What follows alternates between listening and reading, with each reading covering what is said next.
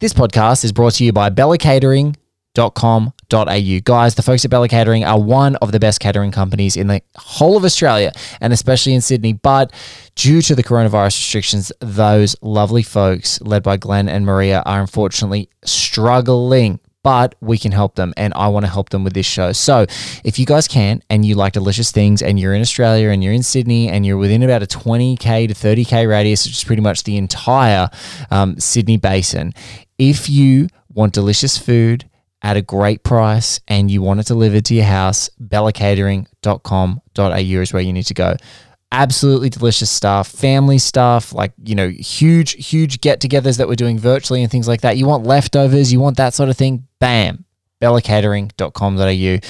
Glenn is absolutely a deeply questionable individual. However, that should not be held against him. He has a lovely wife, he has a lovely family, and they've got great staff, and they are awesome. Now, onto the show.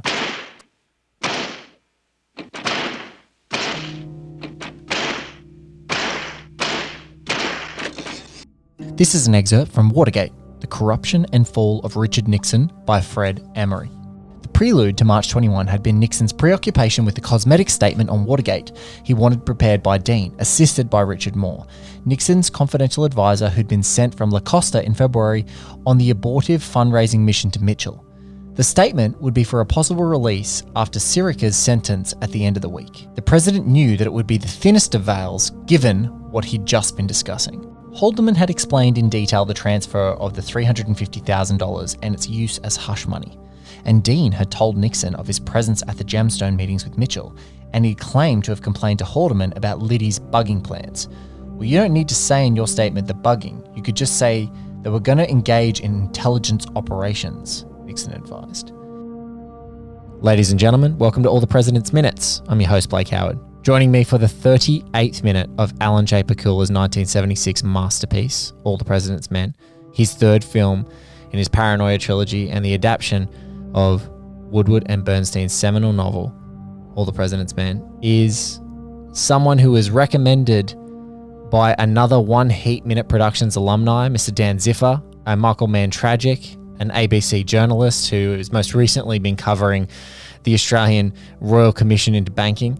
But today I've got ABC's senior business correspondent who's currently working for home in the midst of this COVID 19 crisis. Who, Dan said, Blake, you simply must get this man onto your show because he was a US bureau chief during the 1990s.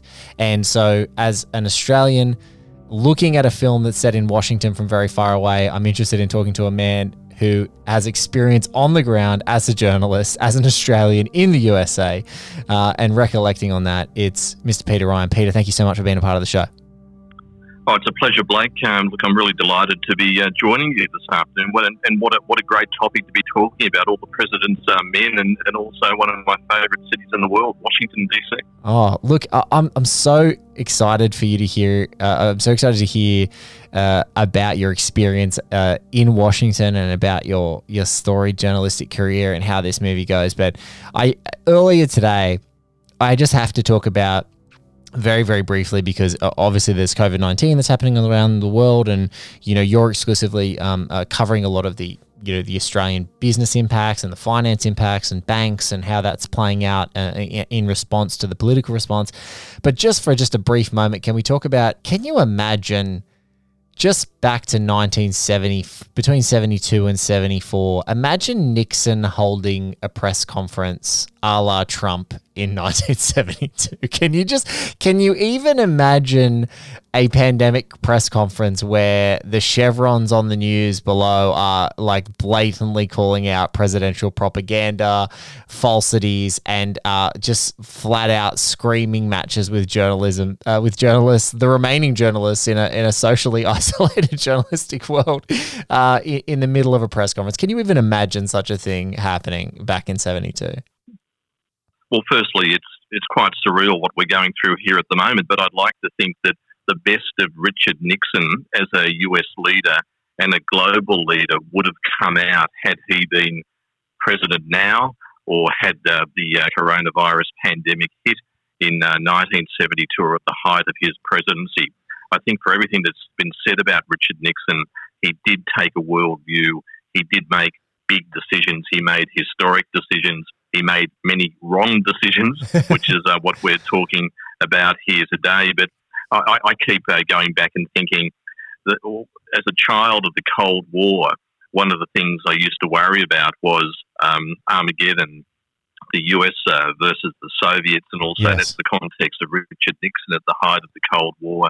And of course, we've been through many crises, including 9 11, for example, and, and that's the sort of the illustration that I've had more recently. This is how we feel the helplessness, not knowing whether or not a plane was going to be flying into a, a building in Sydney CBD or Melbourne CBD. But the difference with the coronavirus is that it's locked us down uh, into a different type of world that no one ever thought they would end up in. I never thought that I would be spending a month out of my life already broadcasting from home.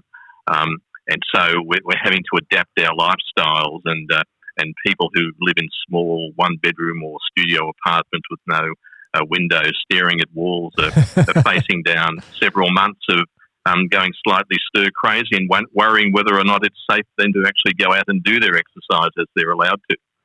It's crazy. And yeah, you're right about Nixon. It's really funny. Um, you know, I, I think, you know, my personal view is um, what's what gets crazier about Nixon's actions in relation to Watergate and the political manipulations uh, that his sort of crew, you know, his sort of dastardly crew of like, you know, dopey espionage folk that he'd had he dispatched out is he was in a position of what is rarely like it's like unparalleled power like he was in such power, in such command. He was doing hugely diplomatic things. You know, when the Americans landed on the moon, Nixon gives one of the most beautifully eloquent and seminal speeches from a political leader. There's the China deals, which, as you you know, you you were you know sort of inferring, you know, has um, still has got uh, global political ramifications today. You know, there's some there are some big big things that he did that were hugely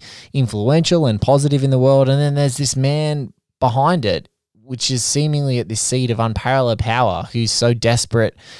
His worldview so skewed from that seat. It seems so strange. That's a it's a real element that I'm mm. continuing to come back to in this in this project.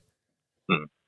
And also so desperate and so insecure and so still scarred from um, facing off against um, John Kennedy when he lost that election in 1960, yes. and uh, telling Americans that he wasn't going to be a, rat to be uh, kicked around anymore. But he did make that spectacular comeback.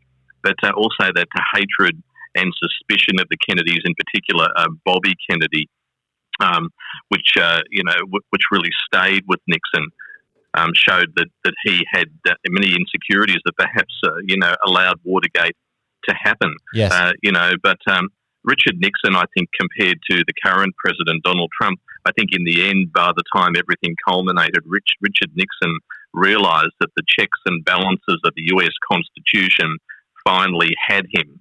And he uh, had enough respect for the US Constitution to quit uh, before he was kicked out, unlike Donald Trump, who until uh, the, until the coronavirus crisis was uh, celebrating and uh, referring to fake news and uh, tearing everything down. And one of the things I keep waiting for is when will the um, the system of checks and balances, which um, are meant to be working in the United States, will come to pass and operate in a way that uh, brings you know truth to light. But I think the situation we're going through at the moment is. Uh, I, would, I wouldn't um, call it a diversion, but I would say it's the biggest global crisis that we have at the moment. And what Donald uh, Trump does in the next days weeks or months, um, given the uh, the mass deaths that we've seen in the United States. Something else that you would never have thought to have seen. You know, um, that's really perhaps going to be his legacy.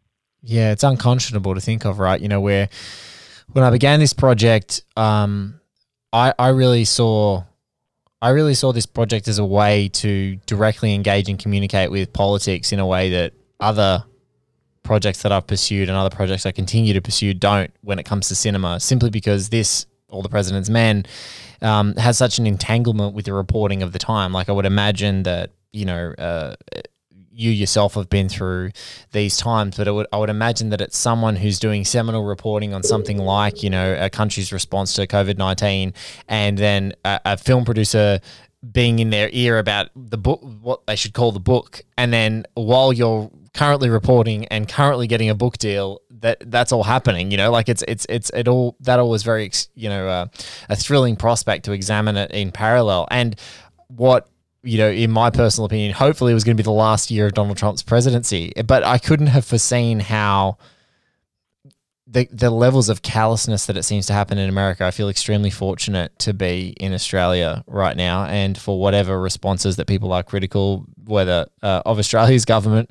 um, or not, I, I, feel very blessed to be in this country um, right now in this response. You know, and you look at the other the other countries in the world that have done this really well, and the the Koreas and the Malaysias and um, and you know Germany's and obviously our, um, our closest neighbor New Zealand doing it probably better than any other country in the world. It's like yeah, it's it's a it's an insane it's an insane time. It was already a strange time, but I think now I think the level like the doomsday clock, it's gone up to a level of insanity in the current United States administration that is is scary. That's right, and I think uh, talking to uh, reporters and correspondents who were in uh, New York and Washington on 9/11, um, which was uh, you know that the, the, the, the biggest emergency since um, Pearl Harbor. Now um, you know, Pearl uh, uh, 9 11 is really starting to fade in terms of significance of the power of this virus and also that no one knows where it's going to end. And yes. who would have ever thought that a, a, the economic giant of the United States would be locked down and that there would be people, uh, regular people, queuing for food in California, or there would be graves being dug in the streets of New York City. Um, you know, we are living in times that we could never have uh, dreamt up. And if someone had taken this as a screenplay at Hollywood, even just a few months ago, they perhaps would have been kicked out of the room. yeah, it's it's like Contagion, which was you know a, a, film that was made you know nearly a decade ago uh, from a great filmmaker Steven Soderbergh and his frequent screenplay co- collaborator Scott Z Burns was just a uh, it was a modern riff on the disaster movie. It was like the Towering Inferno, but with a virus, and none of that you know, although those guys are so grounded in a reality of what what a, a, pand- a global pandemic could or possibly would look like, um, it still seems so completely distant. When you watch it now, it is like, oh my god! Like the scariest parts of the of this film, the most disturbing parts of this film, are all coming to a, a, crazy reality. Uh, it's it's it's scary. So with that context that we we're going to take a holiday from that right now. And i want to thank you for uh, your work that you're doing. I'm following you along on twitter and thank you for all of the guys at the abc who are doing that integral work um, uh, there. I i, want to um, i want to take i want to take you on a journey to one of your favorite cities washington dc and i want i'd love before we dive into this minute which is an absolute seminal one the 38th the beginning uh, of the underground car park scene the first time we ever meet deep Throat. I'm honored to have you on for this minute I want you to talk about Washington D.C. Tell me about this movie. Tell me about Washington D.C. What what is the town like? Give me give me a sense for what what it feels like as a town, or what it felt like as a town the last time you were there. Well, uh, certainly, you know, Washington D.C., the um, the diplomatic capital of the world, um, the White House, of course, the president, uh, the Congress, uh, Smithsonian museums, um, beautiful uh, uh, tree-lined streets, but on the other side, a rough, um, tough town. Uh, you wouldn't have to walk too far from where I lived in Washington, D.C. back in uh, 1991, 1992, a couple of blocks, and you'd be in the rough part of town, and, and you wouldn't necessarily want to be there if you were a suited guy um, walking around, uh, getting off on the, the, the, wrong uh, subway or metro, metro line but a fascinating opportunity. And part of my background was that I'd spent a number of years within the ABC trying to get on that first rung of, uh, of the ladder to become a foreign correspondent. And one of the reasons I became a journalist was that I wanted to be a foreign correspondent, perhaps because uh, not because I'd watched um, all the President's Men, but I'd watched you know great films like The Year of Living Dangerously, and I'd seen these great ABC foreign correspondents.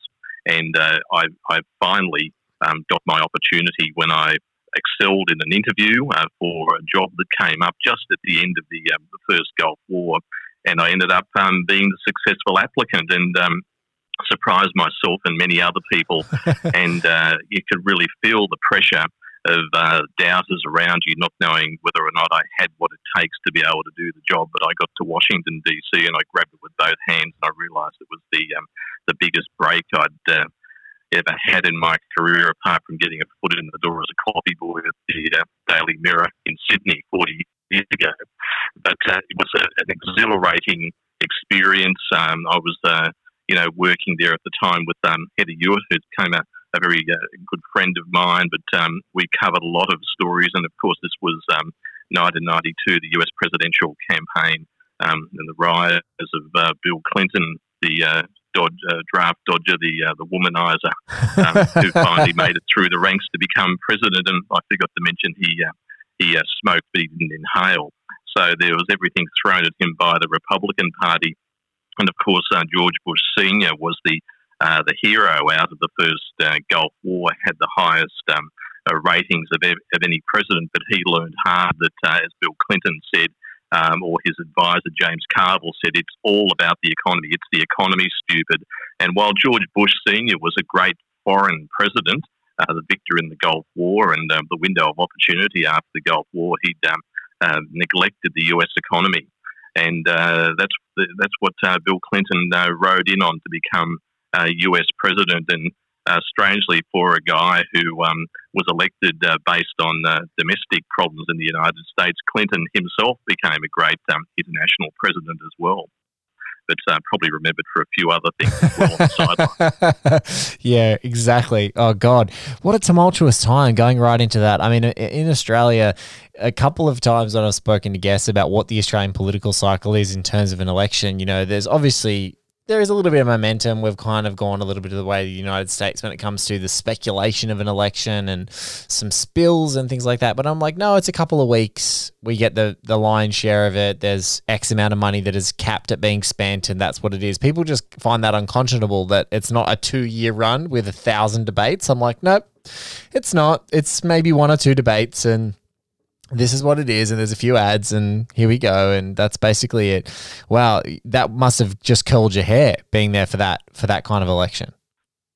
Oh yeah and and i think it was it was perhaps one of the most interesting uh, presidential races uh, that, that, had been around for a number of years um, because bill clinton was seen as being the rank outsider. But a lot of people forget that he actually got across the line in the big big election day in November, thanks to Ross Perot, who was yes. an independent candidate who split the vote.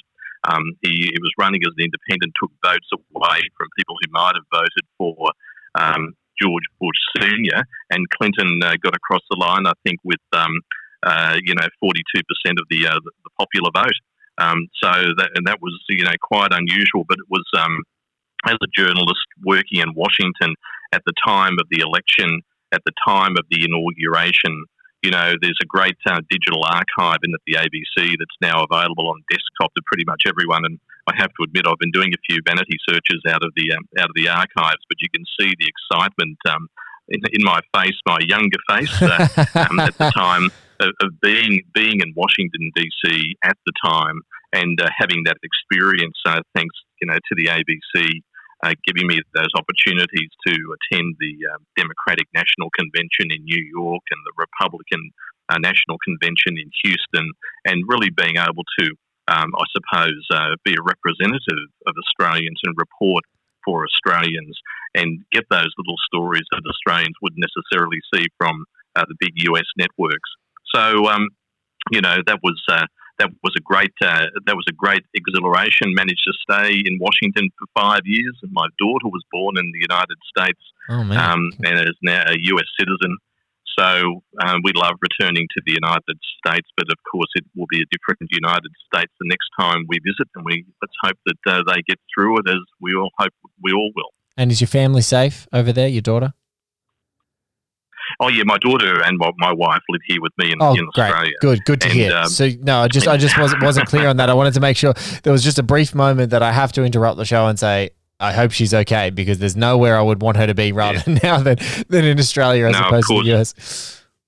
Of course, uh, I have you know many friends and uh, and uh, re- some some relatives in the United States, and I was talking to uh, a friend who lives in uh, in Brooklyn and uh, said uh, just in a Facebook message that you know there was a um, a temporary morgue uh, that was, had been constructed in the street outside her apartment block. Oh my god! So that goes back to what I was saying about things you would never expect to see uh, in the United States, and keeping in mind this has gone well beyond you know the shock and the trauma of uh, 9/11.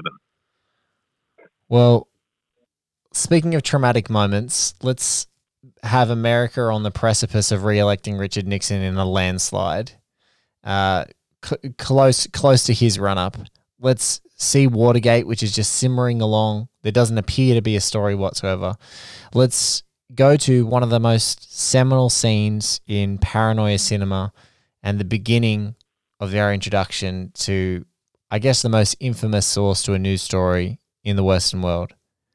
Let's uh let's take a listen right now. Peter and I are going to listen along, watch along together. You guys are going to listen along, and then we're going to come back and we're going to dissect it for you.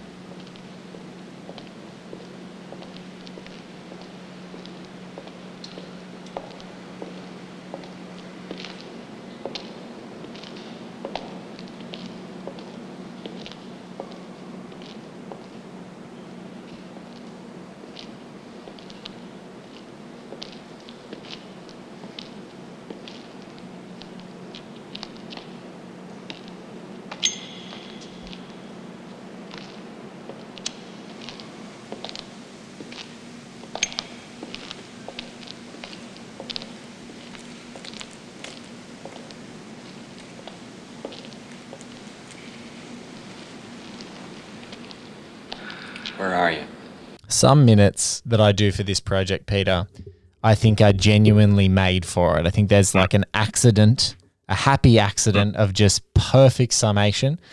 And when we begin this minute, we start with Woodward in a stairwell. We see Woodward, played by Robert Redford, stalking his way into this underground car park. It looks, it's shot so stunningly. It looks like a vista, like this concrete vista, this cocoon. You come through at about the 30 second mark, we see the incredible eyes of Hal Holbrook, the only thing that are illuminated, just tracking him. He cannot see Hal Holbrook's deep throat in this sort of in this chasm right now. And he walks over, and the final seconds that folks would be listening to before they come back to us right now as we're talking is, "Where are you?" And I don't think that there's anything better than where is he now? Where is this space? Where is he in the story? Where is he in his life? I think it's just sometimes there's just the poetry that is undeniable in this minute. A great, uh, not not much to be said, but deeply atmospheric, um, beautifully shot, and you know, for for a reporter like you. Uh, that's it must be a foundational question, right? Where the hell are you in this story? Where are you right now? what do you need from me? Um, so I thought, I thought, God, this would be a good minute to talk to you about. Where are you? Where are you? Yeah, yeah. I, I, I think every time I look at that particular scene, I I just go back and I think, you know, how actually clean it is to watch it and listen to it. Um, the footsteps and the echo of the footsteps in that uh, dark car park, and, and as you mentioned, then Hal Holbrook's um, eyes in the dark as he lights the cigarette, and you hear the click of the uh, the cigarette lighter and uh, of course, where are you? And uh, the story goes on from there. But it, it does make you think about the times and, um, you know, whether or not um, reporters these days um, meet um, potential sources in car parks. I'm sure they probably do. Yes. It might, uh, might be a bit different these days in the, in the online world. Um, but uh, it is a fascinating scene and it really really, um, you know, does get your heart racing a bit for, for, for, a scene that is, you know, very quiet and very passive. Yeah, I, I think that that's something deeply underrated. I think musicians toy with it as well in songs where they just, you know, a song can be sort of furious or really percussive and going. And then, you know, a, a personal favorite rock band of mine that is Queens of the Stone Age, um, Josh Homme really loves to like kill the music in the middle of the track and just like stop for a second and pause. And these huge pregnant pauses that build your anticipation before the, the track keeps going. And I feel like that's this exercise for, for Alan Pakula and, and Gordon Willis, the cinematographer. And, I think just building the anticipation of this scene and this guy. I mean, I, I, would imagine at the time, if you're watching this in 1976, you kind of you've you've heard pot- potentially about this source. If you've read the book, you've heard about this source known as Deep Throat. You know the the the infamy of the scene, and you're watching it in a completely different way. And as a newcomer to it, or someone who's watching it in a protracted way, like me watching it for the first time, probably in the early 2000s or, or late 90s, and then you know watching it many, many, many, many more times since. I just love exactly as you said. There's a quiet anticipation that builds. And one thing I want to jump onto what you just said is there was this really strange thing, and it happened around. I want to say, kind of happened in in the middle of the last decade, around the time um, of of Skyfall uh, in in modern pop culture cinema, but. It, I think it might have happened around the time of you know Citizen Four and Edward Snowden's and Chelsea Manning's and things like that, which is the concept of if you are meeting in an online space, if you are on the grid, so to speak, even Jason Bourne had it a little bit. It's like if you're on the grid, uh, you can be tracked. You know, you have a digital footprint that is even easier to find than a physical one. So I think that what really resonates for me in this scene as well, like you said, some reporters might still be meeting in car parks. The first thing I thought of is they're trying to find an old car park that doesn't have CCTV is probably the first thing that they're looking for if they're going to meet in a car park. But it just still feels like people trying to stay off the grid, that face to face interaction, those things that are said that aren't being recorded, um, that you can just pass on from you know from the horse's mouth, so to speak, and not be tracked, not have a phone call linked to it. Um, still such a powerful concept when you're talking about whistleblowers and, and insiders. Yeah, that's right. And, and look, you know, uh, last year we had the um, federal police raids on the ABC and also uh, the Australian, and there's a lot of discussion inside the ABC about how do you conduct online or on investigative journalism in an online world where uh, digital movements and fingerprints can be traced. And uh, shortly after those AFP raids, I, I had a call from a, um, a person uh, representing uh, a potential uh, whistleblower. And uh, the first question was, Are you being recorded? And I said, Well, I don't think so. Then I thought, Well, maybe I am. And, and, and I said, Well, look, um, I tell you what, if you're so concerned about emailing or sending anything, um, why don't you uh, handwrite or find a typewriter and uh, print something out and send it to me at my home address? So uh, reporters, you know, these days are, are, actually saying that to potential whistleblowers or people with stories. You know, uh, don't necessarily send it to my place of employment, but send it to an independent uh, address. There are probably reporters who are, are now these days because of um, tougher laws, not even taking uh, photocopies of particular documents, but taking notes from documents. So yes. they're not actually, you know, implicated with uh, being in possession of documents that they're not uh, legally allowed to hold. So, um, you know, perhaps uh, there are more in the car park uh, meetings taking place, but as you say, CCTV and uh, Big Brother or Big Sister watching and car park attendance and you know, and whoever it, else, right? The list, go, list goes on. Car park's no longer a good place, but you know, many of these no. places, it, it's it's it's always that thing that you know, even it happens more so in crime cinema or detective cinema. It's like you know, there are a lot of throwbacks. People always talk about throwbacks. You know, detective you know films going back to the seventies and going back to the eighties and even the nineties. Why why they're great crime thrillers is because so many crime thrillers, you know, immediately use technology and it kind of ruins it or, or, or it cripples the story, so to speak, because you're like, oh, well, I can instantaneously find that out about that person. You know, I'll dial that up on the computer, some magic hacking thing that happens in cinema, and there you go. Bob's your uncle. You know all the answers. Um, I want to I want to dive back to to your actual experience of this film. So asking you to do this, I was way more interested in your you know your your political career and and and the political context um, and and your journalistic experiences than I was in your experience of the film. But I have to jump back and just say. Can you tell me a little bit about your experience with this movie? Have you watched it frequently? Was it something you saw at the time? Like, can you mm-hmm. can you tell us a little bit about that? Um, yeah, look, I've watched it a number of times, and actually, I remember um, watching it when we were in Washington DC, and uh, you'd be there um, picking out the uh, the landmarks yes. because it was all shot around Washington DC, with the exception of the actual Washington Post newsroom, which um, I understand was a, a, sound stage in uh, Hollywood that was. Uh, you know, built exactly to specifications, even down to the type of waste paper bins that they used. but there was a there was a particular type of uh, taxi service or cab service that the ABC had in Washington, it was diamond cabs, and anyone who's been to Washington D.C. might still see some of the diamond cabs going around.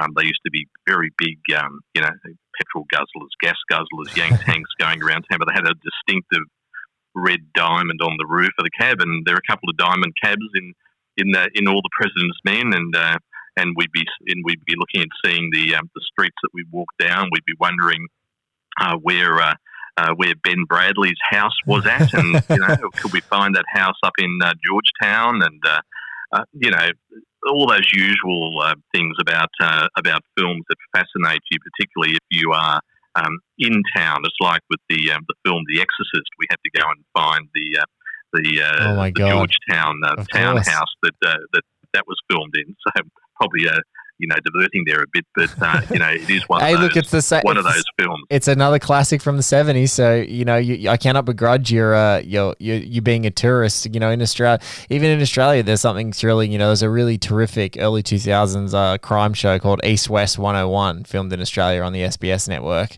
um, starring Don Hany and Aaron Fa'aoso. A really terrific series if you get a chance to watch it. And that's shot all in Western Sydney. You know, around where I worked. You know, my first jobs out of high school and stuff like that. And you just see these locations and you do, you get excited. You're like, oh, I'm seeing it in my hometown. Like, I know where that is. I've been there. I've walked that street. I've been to that cafe. I've parked at that train station before. You know, you can start to see that. There's uh, there's nothing wrong with that.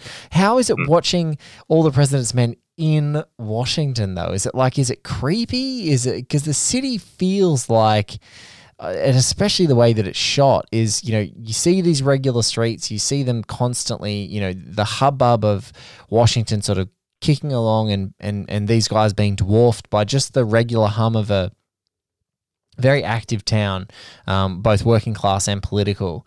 Um, but it seems like a lot of the spaces in washington just feel like they're i don't know they're built for people to hide things and a lot you know that that's that's kind of the feeling that I get the impression that I consistently get and maybe that's just the filming of the thing. Well one of the things about uh, Washington uh, Washington is that it's um, it is after all a, a, just a very large town and a community a very parochial. It has a very parochial you know outside of the Washington Post but a parochial you know TV news service radio news service other a couple of other um, smaller uh, newspapers, um, they are, you know, very concerned about, you know, those local community issues. And interestingly, when you're watching some of the, um, I guess the, uh, you know, network affiliate uh, news programs, they're not that focused on what's happening in the White House, but they're more focused on on those uh, community issues.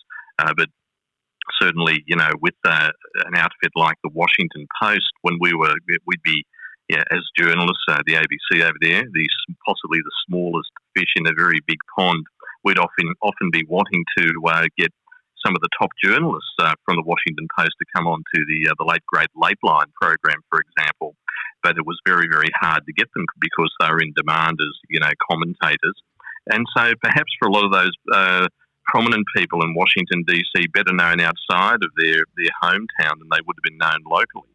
Um, you know, so, so it, it's one of those one of those uh, towns where you could, you know, walk in as a newcomer, as I did, and look at any particular story, you could certainly find there was an angle that would be of interest in Australia. Um, you know, not necessarily all about the White House or Congress.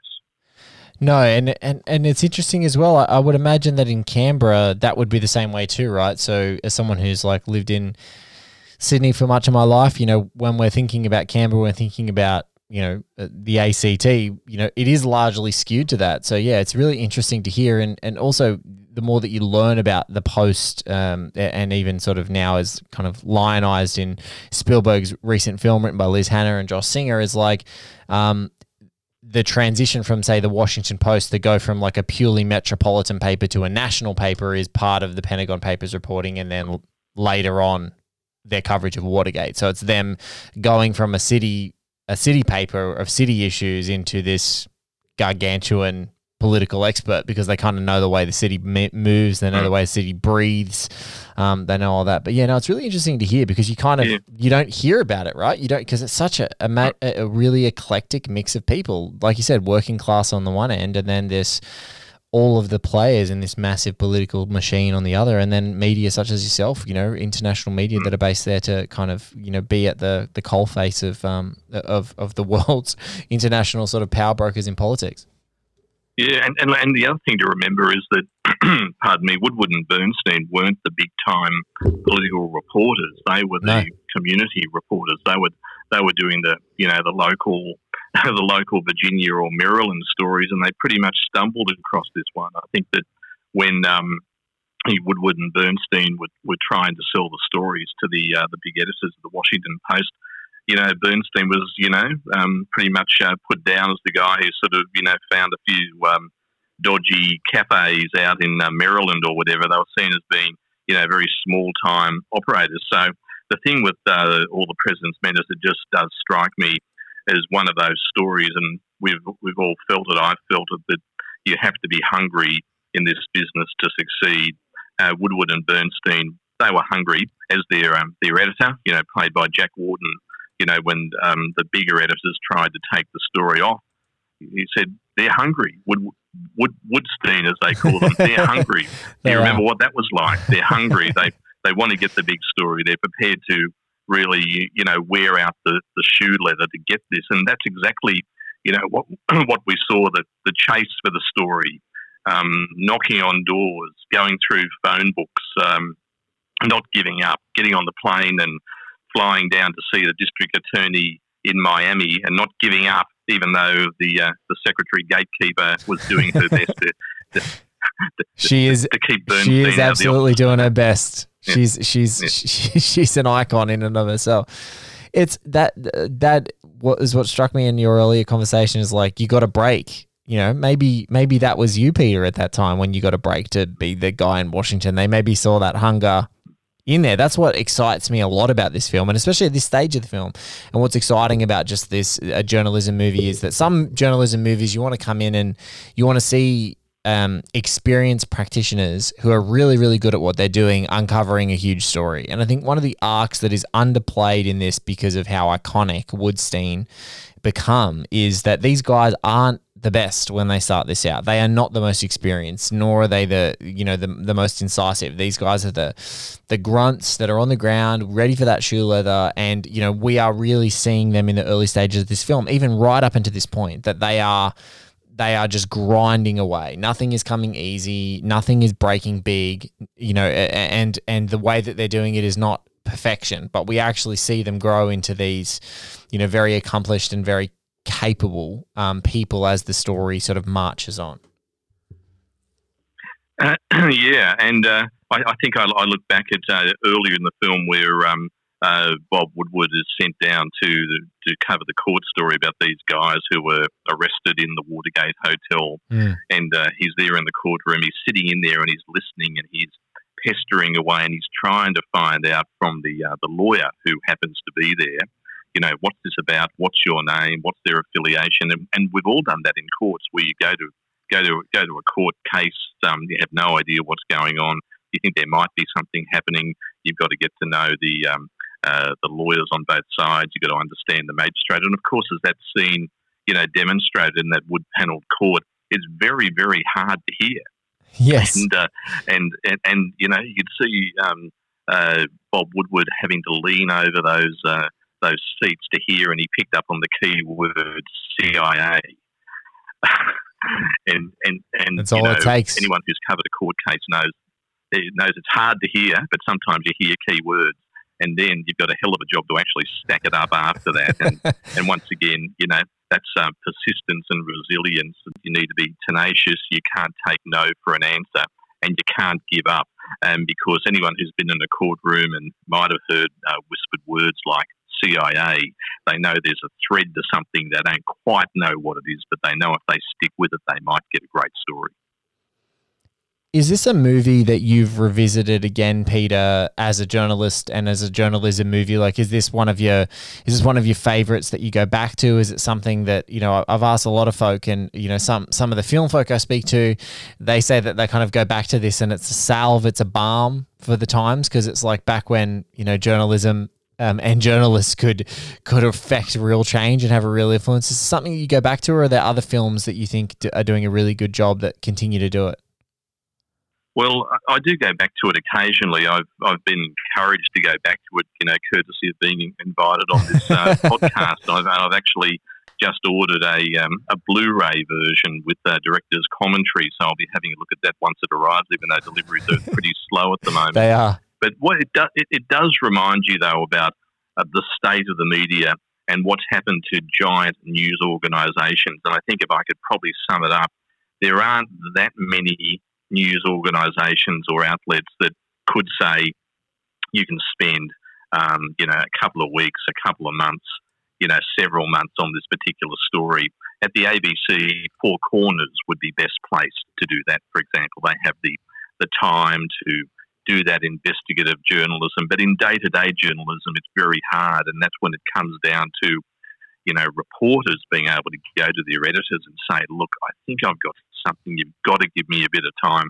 I've got to follow. I've, you've got to follow this through. I mean, for example, Kate McClymont at the uh, the Sydney Morning Herald, you know, has that brief to be able to do that to get onto something and follow through. But it's very hard for, you know, less experienced journalists or junior reporters to uh, get away with doing that, particularly as they just don't have the clout. But in the end, Kate McClymont had to start with something, yes. and uh, she's one of our great, great uh, examples of, um, uh, of investigative journalism. Yeah, it's it's um, you know for folks internationally who are listening, Four Corners is basically Australia's premier current affairs show, um, and and does some of the most consistently and enduring, powerful investigative journalism in the country, um, and and been running what forty plus years. Peter, am I wrong with that date? Forty plus years. Uh, yeah, 50, 50, 50 now. God, yeah, I, I, knew I knew I was probably lowballing on that one, but uh, yeah, like nearly fifty odd years. It's an institution, um, and uh, yeah, it's. I, I think that that's even you know that's even the same of you know watching something like. Um, very recently a film that you know, has a lot of kinship with All the President's Men Spotlight. Um, uh, you know, the Boston Globe investigative journalist team called Spotlight. You know, they only have a resource, you know, four resources that they put on gigantic stories that are consistently scrutinized from an investigative standpoint and is it giving the bang for the buck and is it is it moving along consistently you know it's a i think that's that that's really strange but it's also you know quite heartening um, especially now uh, of the reliance on a very fact based and punctual media in this current crisis. I think a lot of people have turned back and started to really find the value in outlets that they can trust. Um, and it's actually quite heartening to, to, to talk to you and to see the consistent coverage in some of those big outlets that, you know, that investigative journalism and journalism just in general is, seems to be under the, you know, is being held in such a high import very, very recently. Mm, and and if you just look at the uh, the additional pressures that um, COVID you know nineteen is putting on uh, news organisations, particularly the, the, commercial media, you know, newspapers, um, uh, TV and radio outlets that really rely on that advertising revenue, and they're just not getting it at the moment. Yes. Um, if you looked at uh, News Corporation, is you know they, have stopped the hard copy publishing of sixty community titles. Um, Anthony Catalano, who bought uh, some of Fairfax's um, uh, community, regional newspapers have, have just announced that they won't be doing published editions of the Canberra Times, for example, yes. um, its own and equivalent of the Washington Post. So this is showing the pressure on uh, those advertise on those uh, commercial news organisations that just aren't getting the revenue. Of course, in the background, the big problem is Google and Apple not paying for not paying for news. But um, if you don't have your little um, you know um, uh, builders or cinemas or uh, restaurants or that real estate advertising, the rivers of gold there, it's making it very, very hard. So all we can hope is that we are able to turn the corner and that, and that this is going to be really important to having a, a viable and a vibrant media. Peter, thank you so much for being viable and vibrant and continuing to report so uh, uh, rigorously during this crisis. Thank you for broadcasting from home. Um, but we were talking about doing this recording um, what feels like a lifetime ago, um, but it was probably only six weeks ago to say that we're going to do this face to face. So I wish that I'd had the opportunity to do it face to face just to thank you. But look, thank you so much for being a part of all the President's Minutes. It's uh, it's been a treat to talk to you, and as someone who had uh, shoe leather on the ground in Washington and got a big break break uh, at this time. It's it's fascinating to hear your insights and a, a, real treat. So I just want to say a big thank you. No, it's a pleasure. I look forward to, forward to hearing uh, the uh, remaining minutes of uh, such a such a classic. A huge thank you to my very special guest, Peter Ryan. If you want to follow Peter, it's at Peter underscore F underscore Ryan on Twitter. He's obviously ABC in Australia's senior business correspondent. If you have any story ideas um, or you have any leads, you can email him at peter.ryan at abc.net.au. Thank you, Peter. An absolute treat to talk to you. Guys, thank you so much for listening to One Heat Minute Productions. Wow, we are at the very end of Josie and the Podcats. 12 episodes. Started at six, but it's 12 episodes of a ripping series. Of the 2001 cult classic Josie and the Pussycats, how it began, the history of the characters, all the way through to its enduring legacy with host Maria Lewis. This week, we kick off a very very special new show, a video and audio podcast, Miami Nice, which you can hear in this thread. It is season seven on One Heat Minute Productions. You can also catch Increment Vice, which this week has a huge episode with The Last Jedi, Brick, and Loopers, Rian Johnson. Ooh, boy, it's good. You got to check that bad boy out. And of course, all the President's Minutes. If you are listening this week, we have another huge week for you. We have obviously Peter Ryan, Daniel Lamon, Jen Johans, Jason Bailey, many more incredible guests coming along on this show. If you want to support us, there is a link um, to uh, there is a link to support us in the show notes of this show um, to donate just as a one-off uh, cash donation. You can also become a patron um, on Patreon with a couple of bonus features there and more uh, bonus features coming onto there as well. Guys, thank you so much for your support. If you can't at this time, I know COVID 19 is insane. If you can't support us directly like that monetarily, um, just a share, a retweet, a share on the Facebook, a, a letting your friends know. Absolutely appreciate everything you're doing. Thank you so much for listening. We'll catch you on another episode from the One Heat Minute production stable soon.